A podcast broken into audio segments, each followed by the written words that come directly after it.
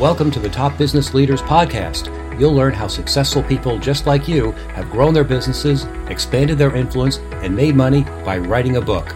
On each episode, you'll learn the inside secrets to help you create a book that can serve as a powerful marketing tool to skyrocket your business. I'm your host, Dan Janal. I help thought leaders, business executives, and entrepreneurs write their books. To find out more and to download our show notes, go to topbusinessleaders.com. Welcome, everyone. This is Dan Janal. Welcome to our show today. I'm delighted to welcome our guest, Pam Harper. Welcome, Pam. It's great to be here, Dan. Thanks, Pam. Why don't you tell uh, people a little bit about yourself? I'm founding partner and CEO of Business Advancement Incorporated. And what we do is enable visionary CEOs and leadership teams of successful companies to ignite and sustain momentum for game changing results. That sounds fantastic and interesting. I know we're going to delve deep into that because that's the thesis for your book. But first, why don't you tell us a little bit about yourself personally? How did you get involved in this game changing kind of industry uh, and become a thought leader in it? Well, originally, I came from the world of organizational development. And I grew my own career into management by taking a series of newly created positions in companies in a variety of industries that all had one thing in common, and that was that they were on the cutting edge of technology, mergers and acquisitions, and global growth. And this is before it became the norm. And then over the years, I developed a reputation as someone who understood companies that were what they would say going nuts and could help them create order out of chaos.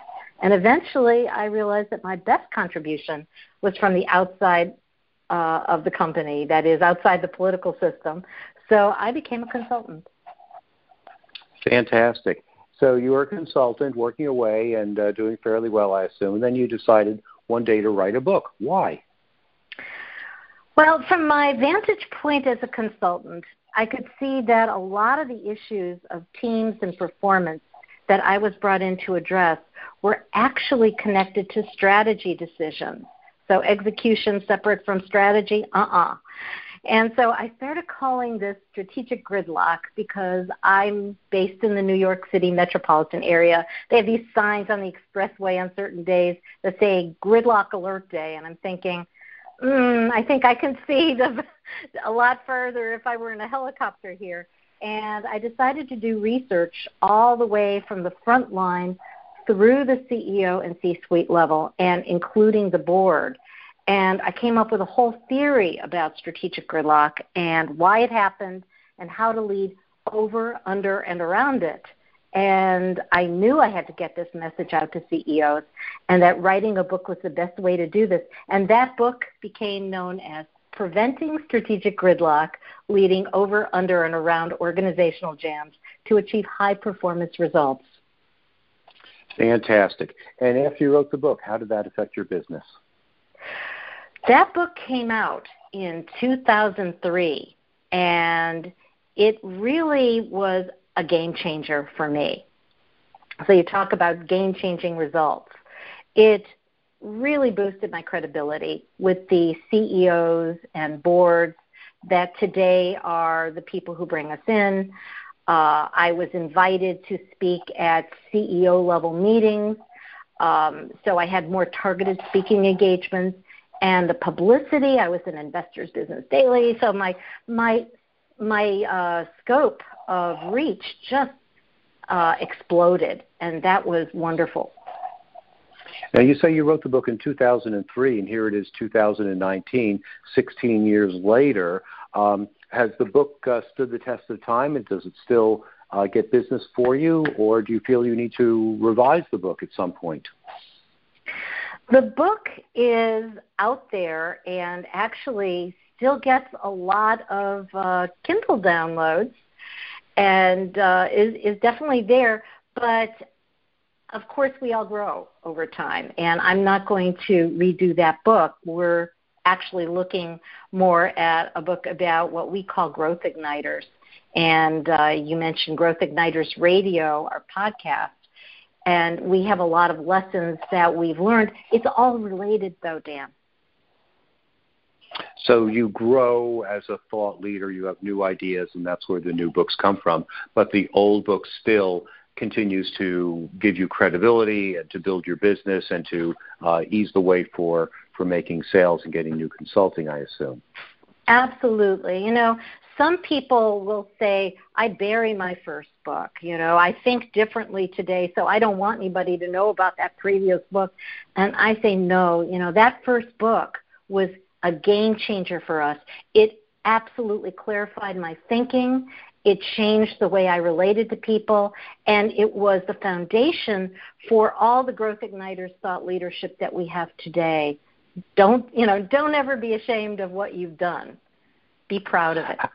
Yeah. How, how did the book help you get new clients back in the early days? Well, first of all, in the early days, uh, not everybody was writing a book. So people would say, You wrote a book?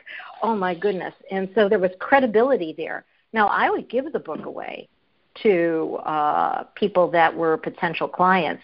Other times in speaking engagements, uh, you know, I did sell the book, of course, but um, it really helped me to get in front of more of the right audiences. So again, there's selling the book, but I would say that it was much more important in terms of the level of the engagements that I was able to get as a result. Okay. Now you're a thought leader, so you come up with uh, original ideas and you pursue them.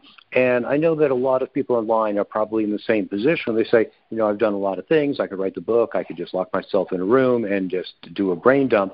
But you did something differently. You did a lot of field research, a lot of interviews. Tell us more about the, the research you did and how that made the book stronger. First of all, I think that you have to start with yourself because if you are an expert, the credibility that you bring to this is what your own experiences are with whatever the topic is. So that is valid. Uh, but beyond that, I started also uh, speaking with my peers. I listened, I read uh, articles, I researched books. I went to meetings and I heard the issues, and that validated that I was I was um, addressing some of the right issues.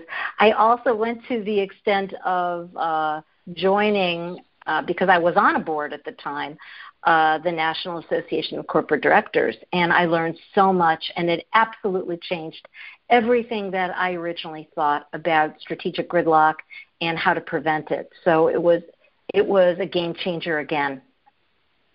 That must have been a very interesting process going through your mind to say, I've invested all this time and energy and I've written a certain number of words, and I have this outline and a publisher has a deadline for me, and I just went to this board meeting and suddenly everything I know is wrong. how did you how did you deal with that? How did you uh, the cognitive dissonance of that I think would just drive people crazy.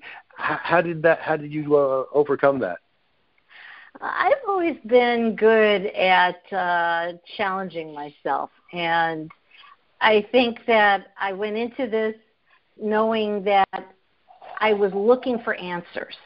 That was important to me. I was looking for answers, and when you're looking for answers, you have to expect to be surprised. And that has held true about a lot of things that I've done in life. And you if you're going to learn, you're going to get surprised. You're going to have to be okay with challenging your own assumptions. And in the work that we do with leadership teams and helping them challenge their assumptions, how could I be credible if I wasn't willing to challenge my own? Wow. Wow. That is the soundbite for this seminar. Thank you. That is really really powerful, uh, and it really is a, mind, a game changer there. You know, if you're if, if you're if you're writing a book saying I'm going to prove X, that's totally different from saying I want to find the answers to why this happens. Uh, totally different mindset. I, I love that. Uh, I'm going to take that with me for a long time. That is great. Um, Thank you. So you're welcome. Uh, so let's talk about the writing process. You've done all this research. How do you decide what to keep, what to what to omit? Um, you have so much material. What stays in the book? It all starts with the purpose. You know, you have a business purpose for the book and a personal purpose for the book. And when you know when you're clear about what that purpose is, then it informs everything else that follows. So when I was thinking about my purpose for the book and at, at one point I wasn't even sure I was learning so much I wasn't even sure whether I could publish this book and but when I stopped and this book was all happening around the time of 9/11 I was writing it uh I was uh out of the country and I was on the second flight back from uh, Oslo into Newark. So we were escorted in by fighter jets and landing, you know, right next to the burning towers. And I was horrifically struck by the fact that life you just don't know and you have to get your message out. So you have to be very clear about sorting through everything you know and saying this supports that message and you'll notice in preventing strategic gridlock that it it tells a story. And it's why is why did gridlock happen? Why does gridlock happen? And then how do you unlock uh, that potential in a company? And so that's all i really needed to say. Mhm Okay. Well, we'll have to read the book to find out the answers to those questions. That's right. Uh, uh, but organizing your material and, and, and getting into to a cogent form is so important. Um, what what role do stories have in writing your book? Stories make points come alive, and uh, I think that the best stories are the ones that are emotionally impactful, like I just was saying about how I decided to write preventing strategic gridlock because I was having fears about, well, am I good enough? You know, I was so shocked by everything that I had learned along my research that I don't know if I could do this. And then I thought, no, I must do this. And it's important for the people I'm trying to reach. And so a story does that. And so the more stories we can tell and share with each other, the better the learning it is. Definitely. Uh, I tell my clients all the time that they need to write stories because they're very good at the how to and they're very good at the theories and such, uh, but it's a bit dry. When people read stories, they get emotionally involved and they get attached and they remember the stories and the points of the stories. And that's, that's we want people to remember what we're talking mm-hmm. about. So uh, I'm glad you agree. Great. Um, what do you know now that you wish you knew when you started writing your first book? Mm, good question. I wish that I knew that I didn't need to take the process of getting my proposal uh, accepted so seriously. That, in other words, I was I was so devastated by all the rejections. You know, to me, 14 rejections, and I didn't know why. And I wish I had had greater a greater sense at that time. It didn't take me as long to realize that it was important to get my message out and that no, nothing was going to stop me. And that was what did happen.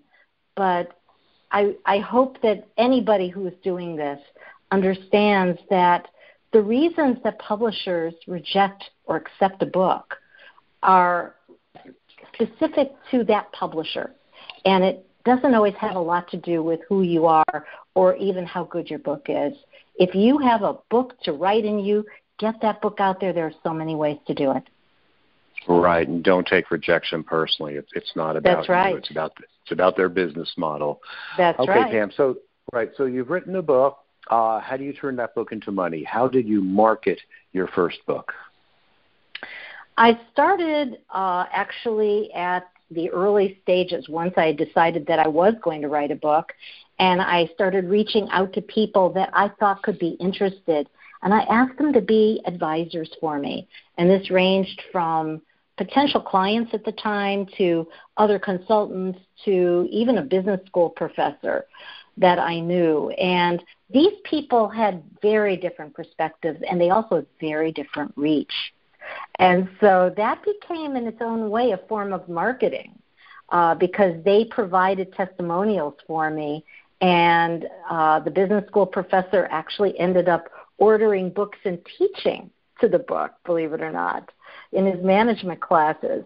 And uh, then one of the other things that happened is uh, when I was going through the uh, rejection process, I'll call it, I, I started finding out, you know, what what was going on, and one of the uh, comments was, "Well, you need to get famous." And I said, "Well, how do I do that?" I asked a friend of mine, and she said, "Well, you get publicity." And I said, "How do I do that?" And she said, "Well, there's this service called PR Leads." And boy, you know, the rest is history. I invested in that. That was really important because even though the book wasn't out yet, the publicity helped to generate advanced interest in me. And even at that point, because I could talk about my future book, it, it started getting people interested. And then, of course, there's immediately in the six months after, and you know, even more PR uh, and speaking engagements. And I started doing radio uh, you know, so a lot of the things we think of, you know, articles, all those things, because you're out there, and um, it never stops. If you're out there and you keep putting yourself out there and you keep talking about your book, and you don't stop, that book lives on forever. I found out. And 16 years and going certainly is a long time for a book. Now, I know you're writing another book, and uh, that's right. Uh, tell tell us about that. Tell us why you decided you needed another book, and tell us about the kind of research you're doing to make that book happen. Well, that book is uh, much in a much earlier stage, but I can tell you that it's based upon what we are calling growth igniters. And uh, these are people who actually are those successful CEOs.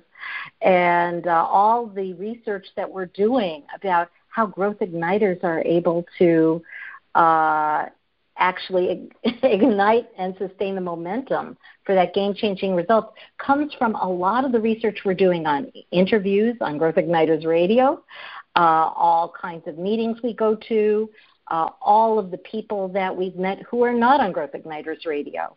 So we look at a variety of things very similar in some ways to what I did for preventing strategic gridlock, but with a different question in mind.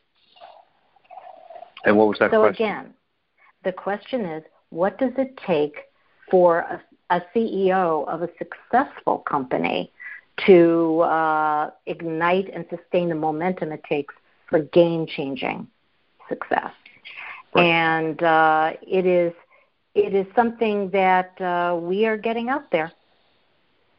And why did you decide on that topic? Did, did you say oh, we want to take our business in a certain direction, and this is the book that will help us get there? So, which comes first, the the chicken or the egg?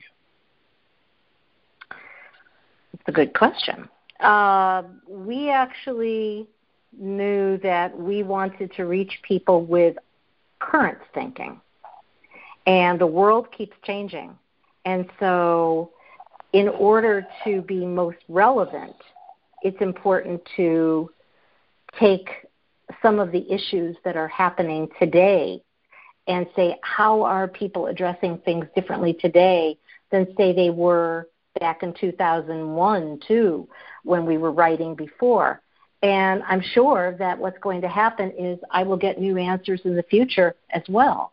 So you have to keep learning, and those things inform the credibility that we have now and at uh, the point at which the book would come out.